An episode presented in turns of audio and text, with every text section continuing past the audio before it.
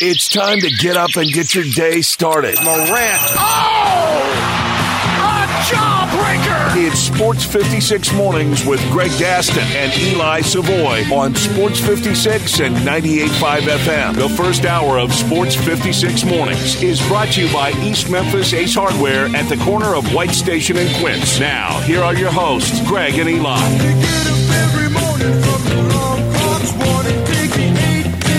What is happening, good people of Memphis and the Mid South? Welcome in to Sports 56 Mornings on this final day of February. Yes, the leap year. It's the Thursday, February 29th, 2024 edition of the program. Greg Gaston, Eli Savoy, Zach Boyd with you from the Family Leisure Studios. Family Leisure, where family and fun come together. Their floor model sale, motors right along. Check out all the great deals at Family Leisure. Special financing always available at 2120 Whitten Road, just north of I 40. And the first hour of the program is brought to you by East Memphis Ace Hardware. It is a cold start to your Thursday morning, 36 degrees, and the high only getting up to about 53 today. It'll be cloudy throughout the day. There is a slight chance of a rain shower, about 15% as far as precipitation today, but then tonight, there is a 75% chance of rain. Rain showers becoming a steady light rain overnight with the low of 42. And then we're looking at a gray Friday, cloudy with a high of only 55 with a 25% chance of rain. Then the weekend, it warms up 71 on Saturday, the projected high 75 on Sunday. Coming up on the program today, we'll talk plenty of college basketball and NBA, some big games last night around the country, including in the region and in the SEC in particular, with Ole Miss in action, Tennessee in action as well. We'll talk Tigers as they get set to take on East Carolina tonight in a must win in Greenville, North Carolina. As I mentioned, we'll talk NBA. The Grizzlies losing in Minnesota. Good effort in the first half, and then Anthony Edwards happened in the second half, specifically the third quarter. We had some great games last night and an amazing finish out on the West Coast between the Lakers and the Clippers. Also, some college football news. The American Conference will release its schedule sometime today. Memphis football will be in search of a new running backs coach after Sean Dawkins gets a new job.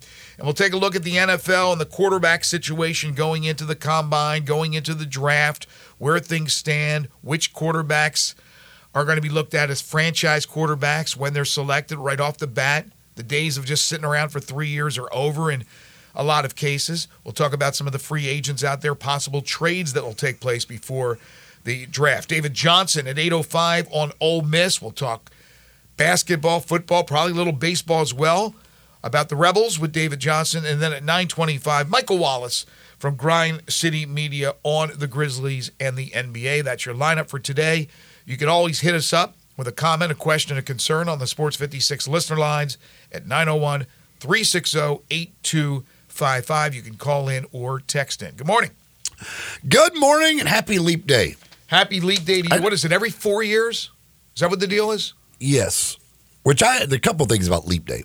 One, I believe it is the most disrespected day that we actually have on our calendar. Should it be a national holiday?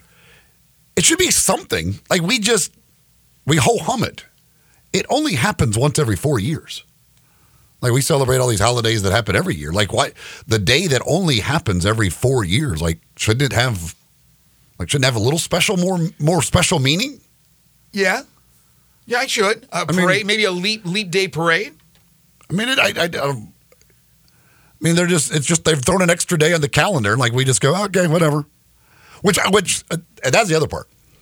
I don't, for the life of me, understand how the people way back when, I don't know when the leap year, what, when they finally, when they figured this thing out, but how the hell did they figure out that every four years we needed an extra day in order to keep everything correct on the calendar. Like that is that that blows my. First of all, any all the stuff they figured out. Like I don't even understand how they. I can't comprehend the stuff that they were figuring out back in the day before any technology. But to somehow somebody was like, you know what we could do? This will this will fix it. every fourth year, we just throw in an extra day, and that should correct all of our issues. And they go, and everyone's like, makes sense. Let's do it. I'm on board. It was a, a day created to make sure we keep Caitlin Clark's records, uh, you know, in check. Make sure we know exactly what she's doing. So we make sure we have that extra day. we can't figure out how many teams to put in a college football playoff. It's day after years after years of debate of what the correct number of teams in the college football playoff is. These guys, somebody was like, I got it. I figured it out. Just an extra day in February. Just throw an extra day on February every four. Not, not, you can't do it every three years. That'll screw stuff up still. Every fourth year, we need an extra day, and the entire solar system and everything is aligned perfectly. And he nailed it. The dude nailed it. Well, we have some weird stuff around the world. We have some weird stuff in this country. Hell, we got a groundhog that's telling us if we're going to get six more weeks of winter or uh, early spring. But here's what it says about the leap day or leap year day. I'm reading right out of the definition, or reading the definition. An intercalary date added periodically to create leap years in the Julian and Gregorian calendars. It is the 60th day of a leap year in both Julian and Gregorian calendars, and 306 days remain until the end of the leap year. It is the last day of February in leap years, with the exception of 1712 in Sweden. For some reason, uh, they went crazy in Sweden in 1712.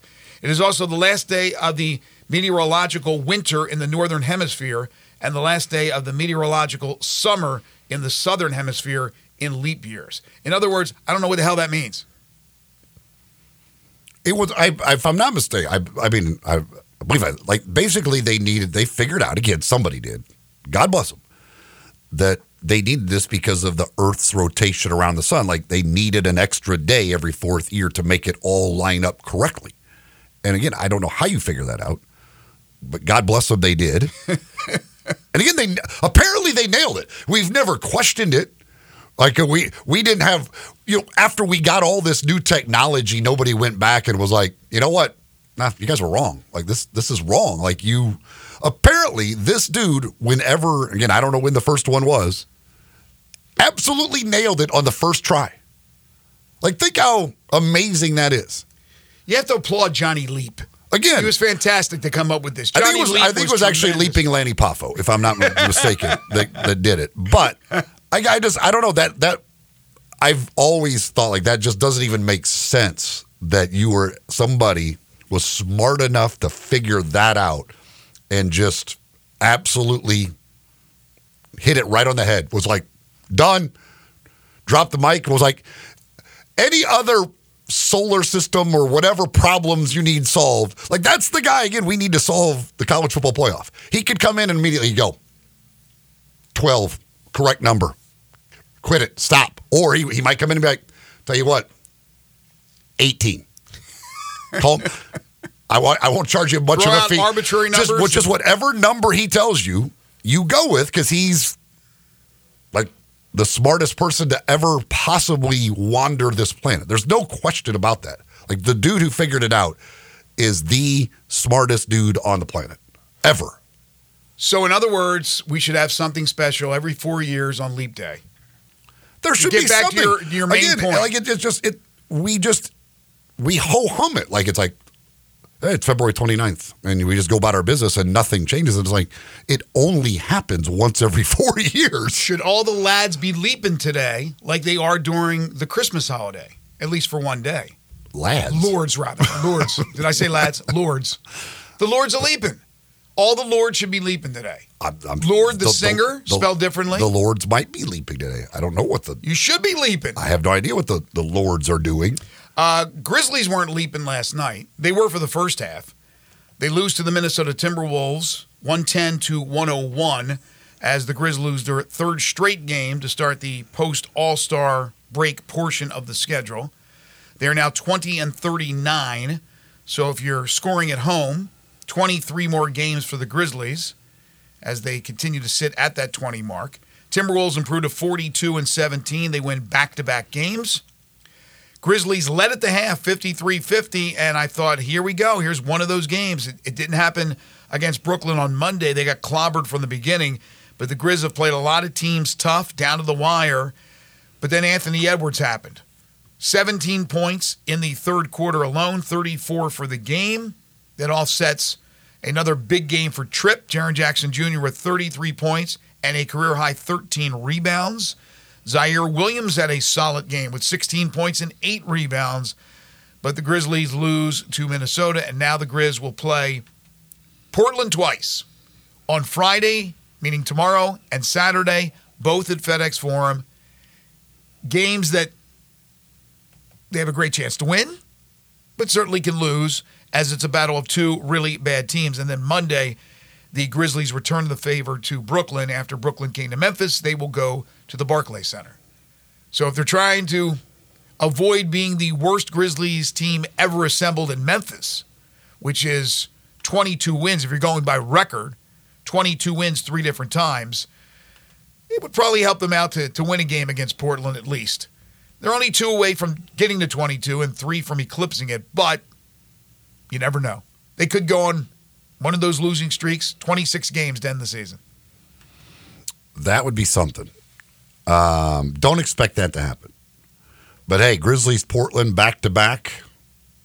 Get your tickets now. I mean, I don't know why you. I mean, it's probably already sold out, but you know, I, I would be getting on the phone in a hurry to make sure you get your tickets for this one. Why don't they just? What else do you have to do on a Friday or Saturday night?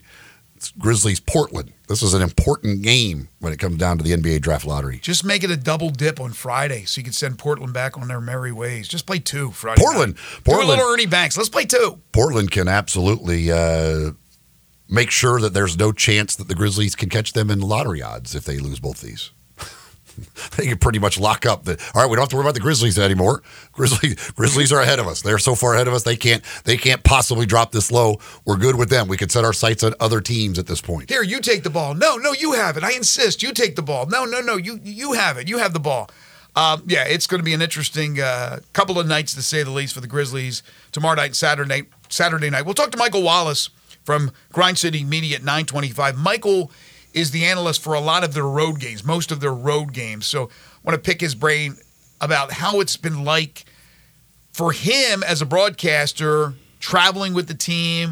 What has he been able to uh, take from uh, this team this year, this depleted team, a bad hand certainly that they were dealt, but you know what is it like? Because again, you have players for the most part, guys who are fighting to get into the rotation, maybe fighting to be a starter, some fighting to be on the team. Who knows what the Grizzlies will do in the offseason, even guys that are under contract. So uh, that's all you can really take from this season. There's some positives in individual performances, like for the most part, the emergence of G.G. Jackson, Vince Williams Jr., people are falling in love with Lamar Stevens, but those are the little positives that you could take out of what has been a, a colossal disaster this year. The uh, by the way, yesterday we uh, you brought up the whole NBA wants to somehow reduce the scoring deal, right? And I gave you some numbers yesterday, and I had a long day yesterday, but I I did I because this thing really sticks in my craw um, about the NBA and their stupidity. Um, coming up later. I've got I've got even more numbers. I I can illustrate to you exactly why scoring is up, and it's nothing the NBA. They talk about taking back. Taking away offensive advantages, it has nothing to do with offensive advantages of why scoring is up in the NBA. I can lay it out perfectly, much like the same the guy who figured out the leap day. Well, it doesn't really matter how the scoring is up. The bottom line is for them, and again for them, not for me, is that it's up. But we'll talk about that a little bit later on. So last night I didn't watch the game. I was in bed. I was sugar plums were dancing in my head. But the Lakers, an epic comeback. In fact, the best comeback in LeBron James' career as far as most points are concerned. They came back in the fourth quarter, down 21 to their rivals, the Los Angeles Clippers, led by 39 year young LeBron James and they beat the Clippers. They stunned the Clippers 116 to 112. Paul George did not play, but Kawhi was in there, Harden was in there. It was still a very potent Clippers team.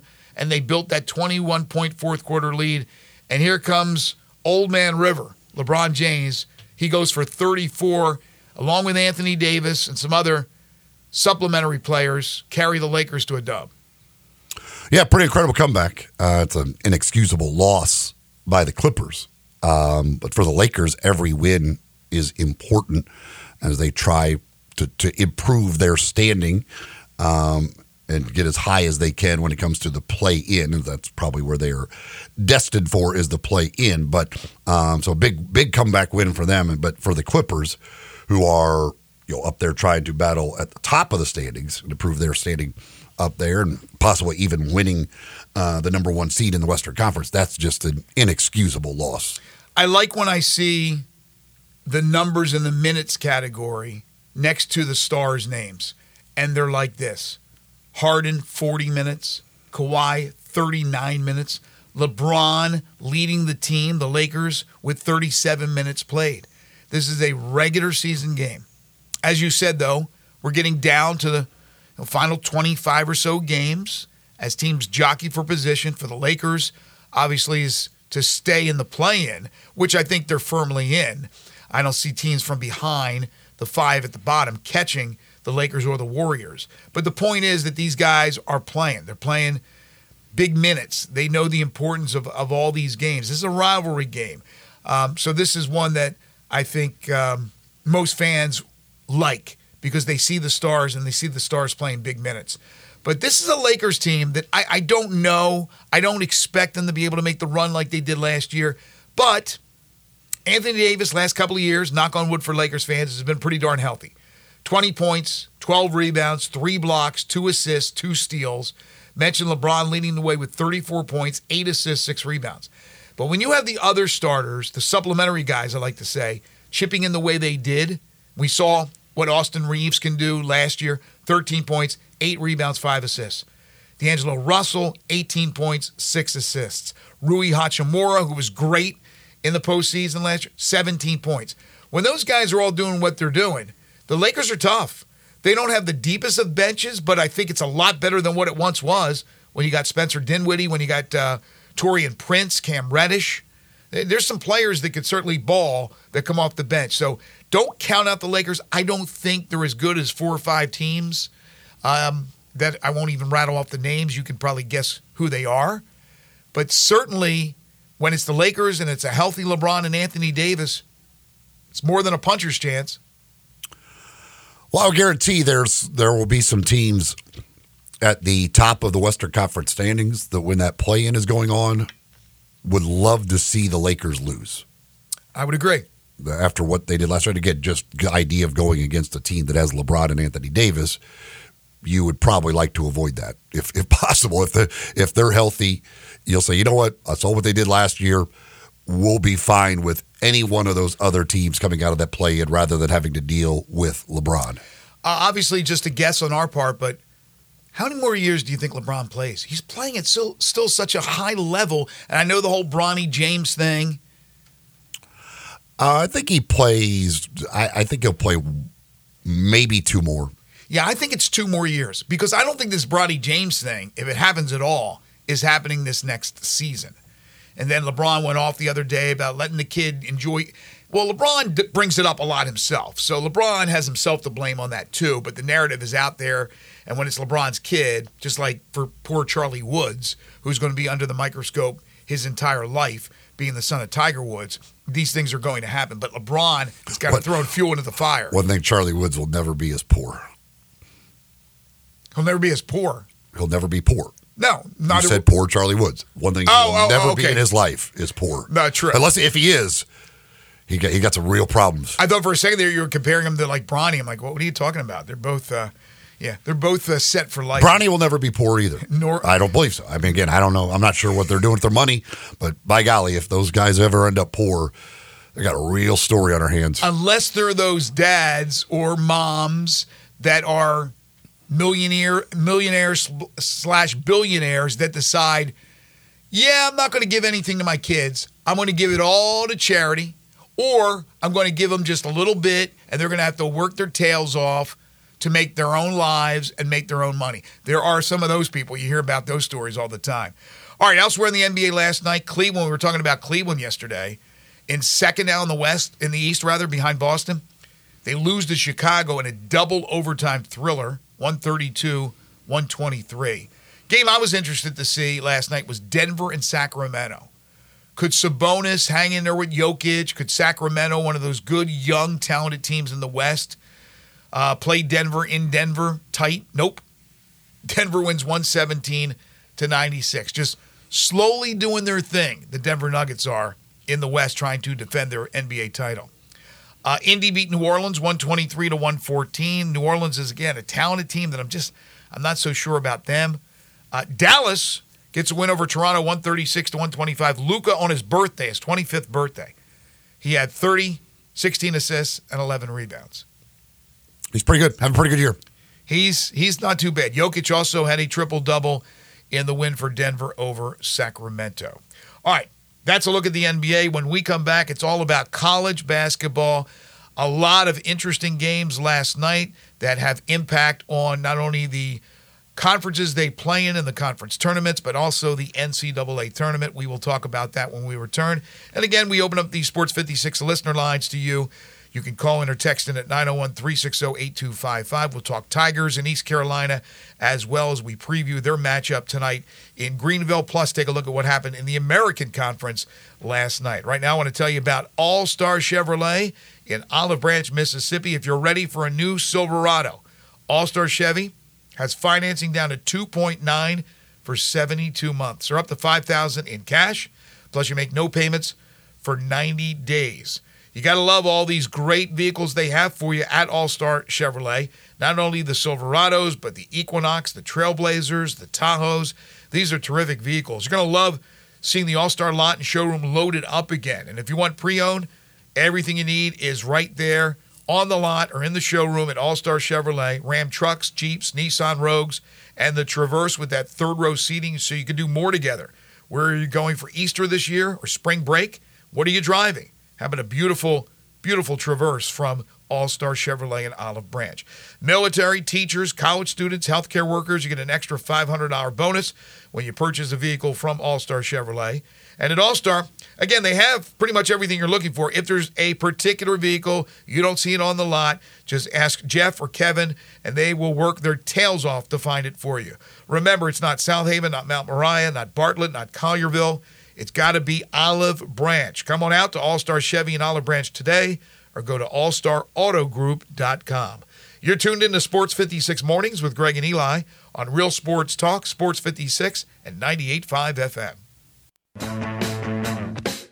Join the voice of the Tigers, Dave Woloshin, for Wolo and Friends. Weekday mornings from 10 to 11 here on Sports 56 and 98.5 FM.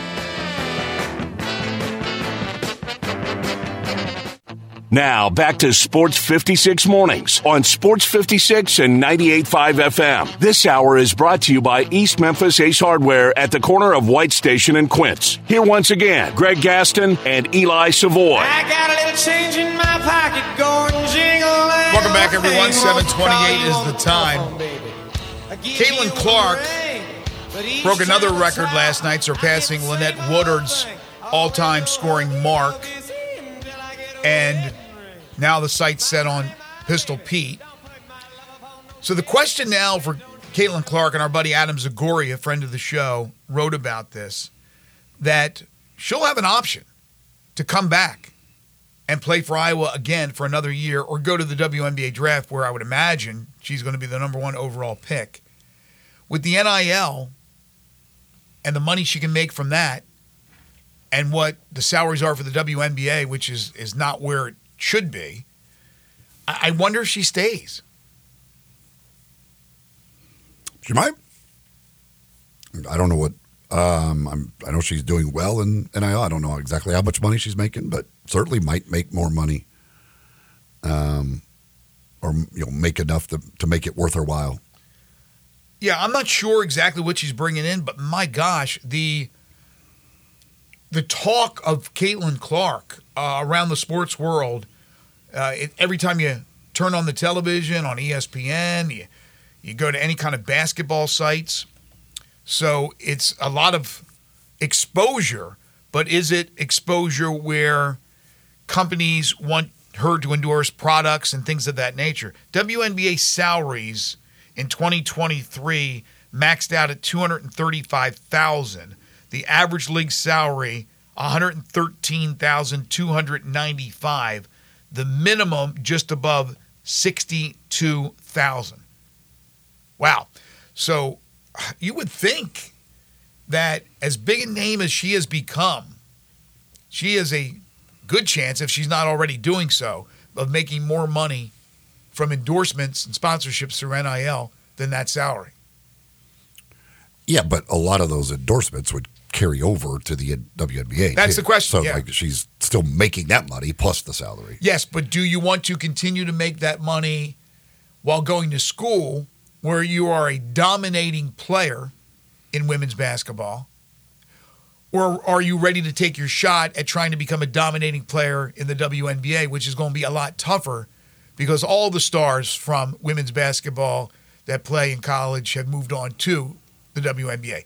Maybe she's not as good as a pro as she has been in college, one of the greats of all time, but maybe she is. And maybe she goes in there and she's ready to rock and roll and go up against the best and be the best. So that's something that's I'm going to be interested to see. I mean, I'm not.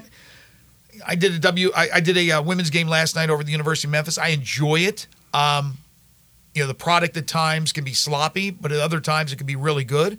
And certainly, I enjoy watching that young lady play.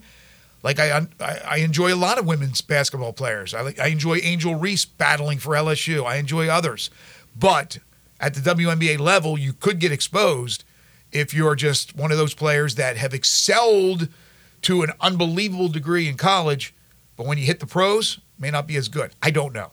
All right, last night, college basketball. You were in Oxford. You did a baseball game in the afternoon and then watched a good portion of the Ole Miss game against Alabama. And it looked for a while there that Ole Miss was going to win that game, but then Alabama put it in another gear, and the 14th ranked Tide end up winning by 15, pulling away in the end, 103 to 88. That drops Ole Miss to 19 and 9 and 6 and 9 in conference play. Mark Sears leading Alabama with 26 points. But Ole Miss losing home games to very good teams, but losing home games nonetheless to South Carolina and Alabama is really crippling that resume. Yeah, they um, you know they they've lost six out of seven. Um, you know the the last five minutes of the first half, first five minutes of the second half, completely flipped that game.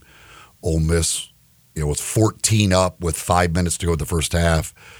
Alabama closes strong, only down three at the half. Then five minutes in the second half, Alabama's up eight.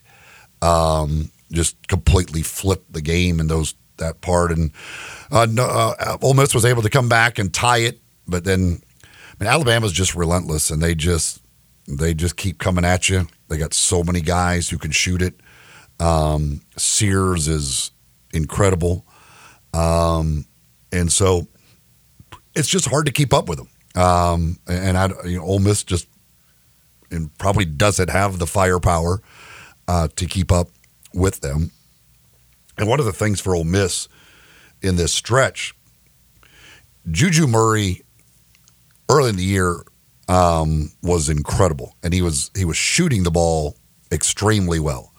Uh, certainly, Memphis fans know all about that what he did to them at the end of that game. But he was he was knocking down threes. He was at forty five percent, I believe, from three point range um, before this stretch here. In the six losses in these seven games, the only win they have is Missouri. Um, they beat Missouri, and in that game he was four for eight from three point range. But in the six losses in this seven game stretch, he's three for twenty seven from three point range. Um, he is, for whatever reason, just struggled to find his three point shot here. I would assume part of it is that defenses are playing him differently. Like they're like, wait a second, this guy could shoot. He wasn't known as this great shooter coming in, so I'm sure that defenses have made adjustments. Like, okay, we that's we can't let that guy shoot, um, and so they've made it more difficult. Obviously, he's a small guy too, so um, certainly they're able to take that away. But um, with him not being able to find that three point shot, like they're just not enough offensive weapons on that team, and so it's it's really tough for them to keep up with a team like Alabama. Again, they they put up 88 last night. Flanagan kind of did whatever he wanted to do. Murrell was was really good. Brakefield had a good night, and as Chris Beard said after the game, like we could kind of do what we wanted to do offensively, but Alabama is just so hard to stop because they've got so many different shooters on that team. Yeah, they went 15 of 37. Bama did from three point range. That's 40.5%. You mentioned Flanigan, 28. Brakefield at 21 for Ole Miss, but they give up 103. So Ole Miss has remaining Mizzou on the road, winless in the conference. Georgia on the road, okay, okay team certainly with Mike White, and then Texas A&M at home, who took another loss yesterday, and their season has gone right down the old toilet. Ole Miss should win. They better win all three, but I think they sh- they'll. I'm not going to say they will, but they should win those three. You make a little bit of a run into the conference tournament, get to the semifinals. They could be on the on the good side of the bubble, but right now, I think most of the projections have them on the bad side of the bubble after these two games. Which again, it's nothing to be ashamed of to lose to South Carolina and to Alabama, but you lose at home. And I said before they were going into these two games that they really needed to win one of those. It doesn't mean they're not going to um, not make the tournament, but they certainly have put themselves, I think, in a tough situation to get into the dance. Yeah, I mean, you lose six out of seven. this time of year, that's not good for bubble purposes. I, I think this year, I, I still think this year is sort of gravy. It's Chris Beard's first year. You got to give him a little chance. The team played exceptionally well earlier in the season. And I don't know what the expectations are from Ole Miss fans with basketball. They expect now that they're going to win and win a lot more with Chris Beard at the helm. But this first year, I think certainly it's, in my opinion, it's, um, you know, if you made the tournament, that's great. If not, I, I didn't expect him to make it before the season started. They wouldn't have been a team from the SEC that I picked to go to the NCAA tournament. But that shows you really how good Chris Beard is as an X's and O's guy. He gets the best out of these players. All right, Tennessee, Auburn, big showdown on the hill. Tennessee leads. Auburn comes back, takes the lead. Tennessee grabs the lead. Auburn comes back, but Tennessee in the end just too much firepower, and they beat Auburn in a battle of top 25 teams, 92 to 84. As Dalton Knecht has another huge game. He did a lot of connecting in that game. 39 points. Yeah, I, you know, again, I watched Sears last night, and Sears was really good, um, and, and Alabama's good, but I, I mean, if Knecht hasn't wrapped up Player of the Year in the SEC, he's really darn close to it. that dude is. I mean, he outscored Auburn over. I don't know how many of the last minutes of that game, but he outscored Auburn by himself. Uh, he is. He's, he's been just absolutely incredible. Um, and to think they got that guy from Northern Colorado to come in and probably going to be SEC Player of the Year. Just it's really amazing. Do you like who do you like better as projecting into the pros, Reed Sheppard or Dalton Knecht? Oh, Dalton Knecht. Even though Reed Sheppard has been rumored to be top ten. Yeah, again, I, I, Knecht, I've said, I I've don't said see him I- anywhere near top ten. Uh, some people have Knecht Oh, up there in the Okay. mid, you know, the teens. Okay, the I- teens. there's a wide. I got to get a lot of these guys. This is the draft this year. There, there's a wide range of opinion on a lot of these guys um, when it comes to mock drafts, all of that stuff. Again, Sheppard uh, younger, um, which helps him as far as NBA circles are concerned. I said along, I don't. I am not big as far as Reed Sheppard goes in the NBA. I could be completely wrong on him, but I don't. I don't like. And again, he was unbelievable the other night. Now that you watch that game, you go, okay, now I can see it. And Sheppard's shooting like fifty percent from three pointers. You can flat out shoot it. There's no doubt about that. But I, um, among those two, I would I would go with Knecht. Yeah, the question would be for Shepard: Can he create his own shot? at the NBA level. South Carolina last night, 18th ranked, went into College Station, beat Texas A&M 70 to 68. Again, A&M has just imploded.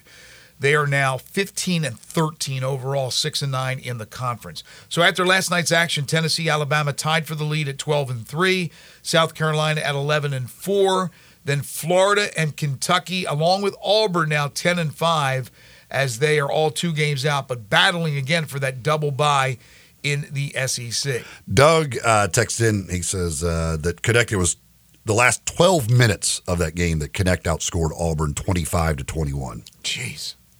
it's When the game was on the line, he came through. know, I unless he like unless they lose the rest of their games and he's terrible and Sears continues to go crazy. Like I just don't see any way he's not the conference player of the year. That the the three headed monster of him, Zeigler and Aidoo. I mean that that that could again they could end up being a one seed.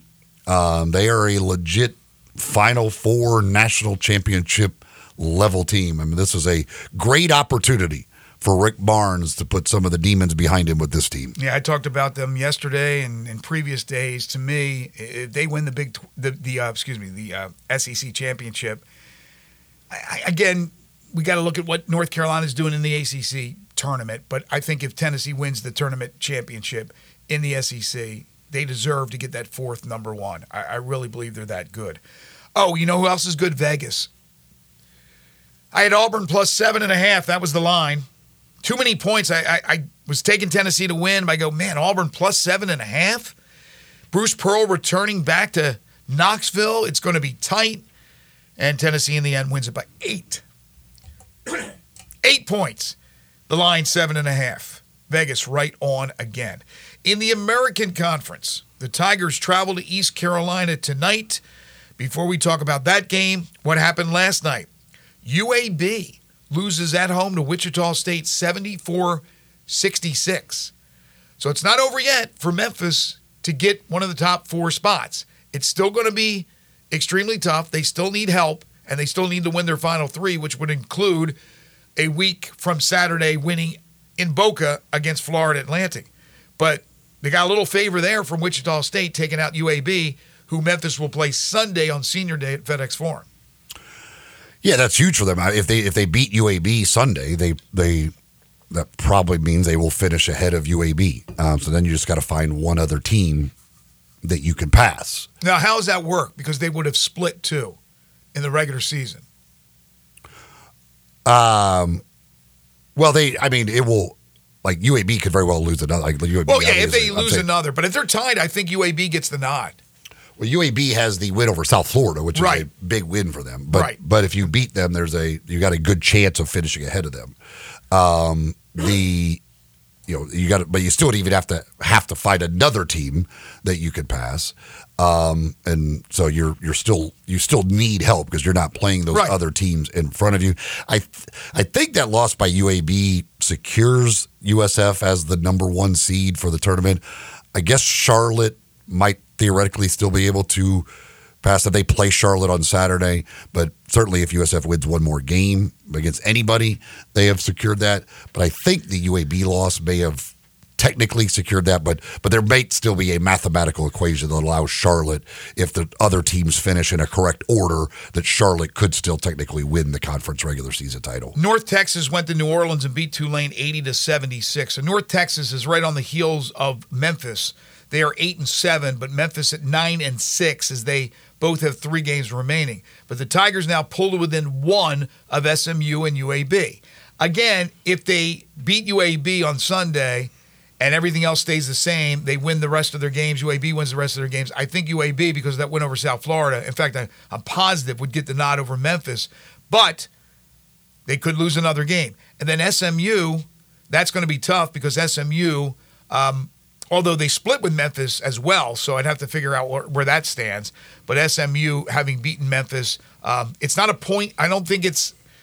It may get down to a point differential or something like that with the teams, but pretty much, I think the way they settled is if they split their season series, then it goes to how they fared against the highest um, team in the standings, the top team in the standings, and that would be USF.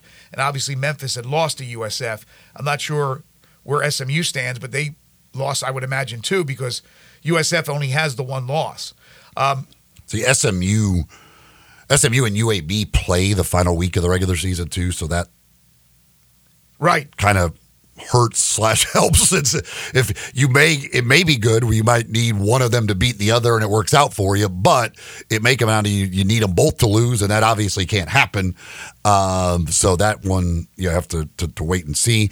It also could end up in a three or four way tie, and then you got to sort through all of that stuff to try to figure out who comes out of that. Yeah, I don't know all those tie breaks, but Charlotte's got four losses. Florida Atlantic's got four losses. Obviously, Memphis beat Charlotte and has beaten Florida Atlantic. So if they are able to beat, I'm talking about Memphis here, beat Florida Atlantic, of course, that would be the last game of the regular season. We'll know where they stand going in. Florida Atlantic loses another one somewhere, and they're tied. Memphis would get the nod having beaten Florida Atlantic twice. And if Memphis and Charlotte somehow are tied, and again, Charlotte has a two game lead on Memphis right now, then Memphis would also get the edge over Charlotte. Again, we're talking about getting the top one of the top four seeds in the American Conference men's basketball tournament. That would give you the double bye. But the Tigers tonight in action. We'll talk more about that when we return as they'll take on East Carolina. This time of our program is brought to you by East Memphis Ace Hardware, their corner of White Station and Quince. Go by, see them. Anything you need to get those projects done around the home, they've got it for you. Course, the Big Green Egg, they're a platinum dealer. That's the best grill there is, or the last grill you'll ever need to buy. The Big Green Egg and all the egg accessories, they've got it right there. Right when you walk in the door, they got the big setup there with all their grills. And very prominent is the Big Green Egg with all the different sizes, all the accessories right there on the wall. You can check it out.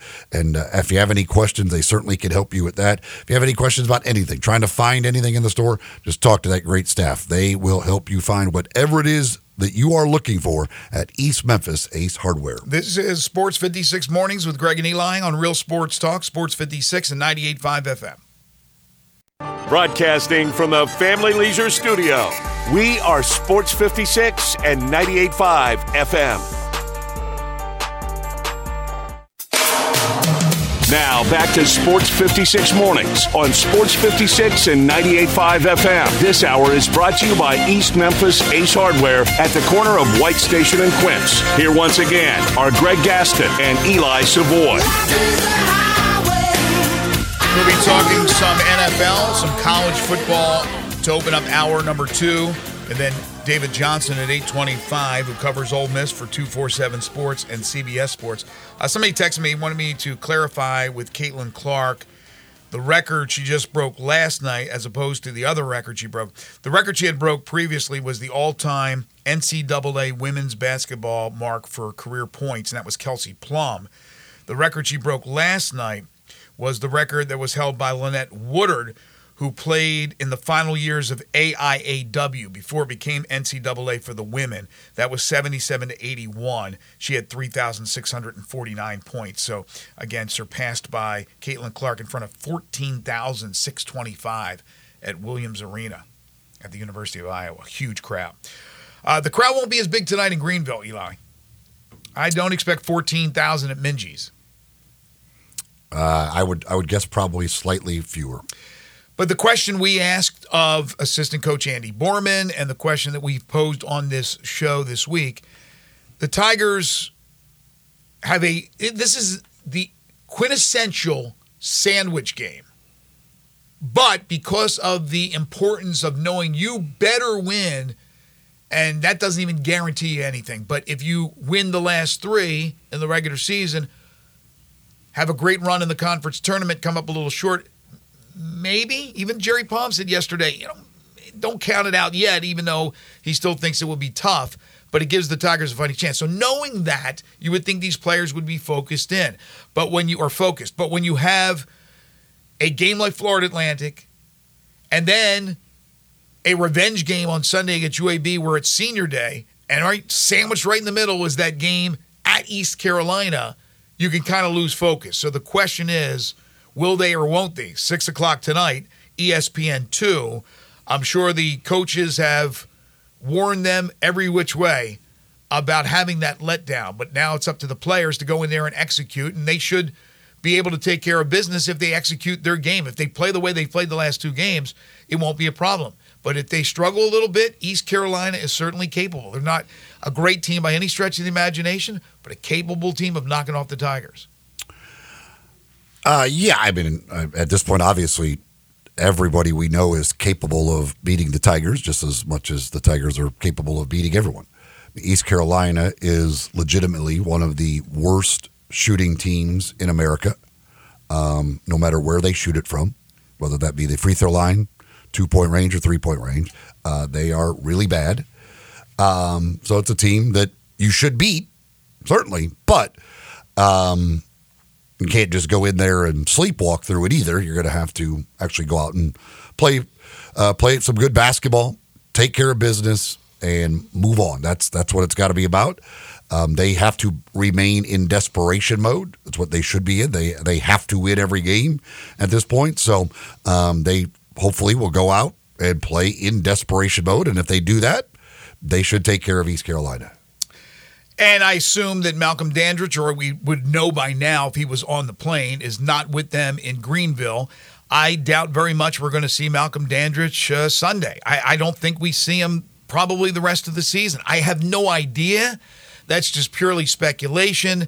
Um, it, it has lingered now from knowing what was going on last week sometime, the school then releasing a statement on Saturday, Malco not playing Sunday against Florida Atlantic, and here we are on Thursday and still no word. So whether or not that investigation is still going on, they've wrapped it up, they haven't announced anything, I have no idea. I just can't imagine that this thing is is that I mean the the worry is that the longer it goes, the more widespread it possibly can be. I, I, I don't know if you put two and two together and come up with that, but um, certainly fans are hoping that this thing could be quickly nipped in the bud because of uh, a, as I've talked about, if this is a rogue incident, this is one guy, bad decisions, academic fraud, whatever the case is, that's one thing. If it's other players, other players from other sports, then it's widespread. That's a big problem. So I, I don't know where we stand. Obviously, Jeff Crane was on with us Tuesday. He couldn't give us any more information with an ongoing investigation. I, I, just can't imagine that this thing will linger too much longer. But with Malco, it's anybody's guess whether or not uh, he has played his last play for the University of Memphis in now his fifth year, in a year in which he wasn't sure if he's going to come back, decided late in the summer to do so, and has played arguably his best basketball of his collegiate career. Yeah, I, I, would assume that the investigation is still going on. I would not think that this would be a really quick investigation. You think it's a uh, it would be a long, tedious um, more than a, a, few days? Yes. Well, I think you you you know the the academic advisor, Malcolm Dandridge, right in the center of it you know, I, I don't know. Once you talk to them, if you're not going to be able to gather that more, much more information, I would think you would be. And then from that point on, Memphis has not made any kind of an announcement as far as holding back any other players, which is good news. So I'd imagine that everybody that's healthy is able to go if needed at East Carolina. So again, that's the good news that you haven't heard any more names. You've heard rumors out there but so far, none of that has come to fruition. It's been one player, one name, and that has been it so far. All right, we'll take a timeout. When we come back, as I mentioned, we got some football news. The Memphis Tigers lose a coach just a couple of weeks before spring football begins. And we'll talk about the NFL and the quarterback situation. The combine is going on in Indianapolis. The draft is right around the corner. What moves can be made? Who's going where? We'll discuss that on the program. And then David Johnson will join us to talk all things Ole Miss at 825. Again, we'll take your calls and texts during segments that we don't have a guest. That's 901 360 8255. You're tuned in to Sports 56 Mornings with Greg and Eli on Real Sports Talk, Sports 56 and 98.5 FM.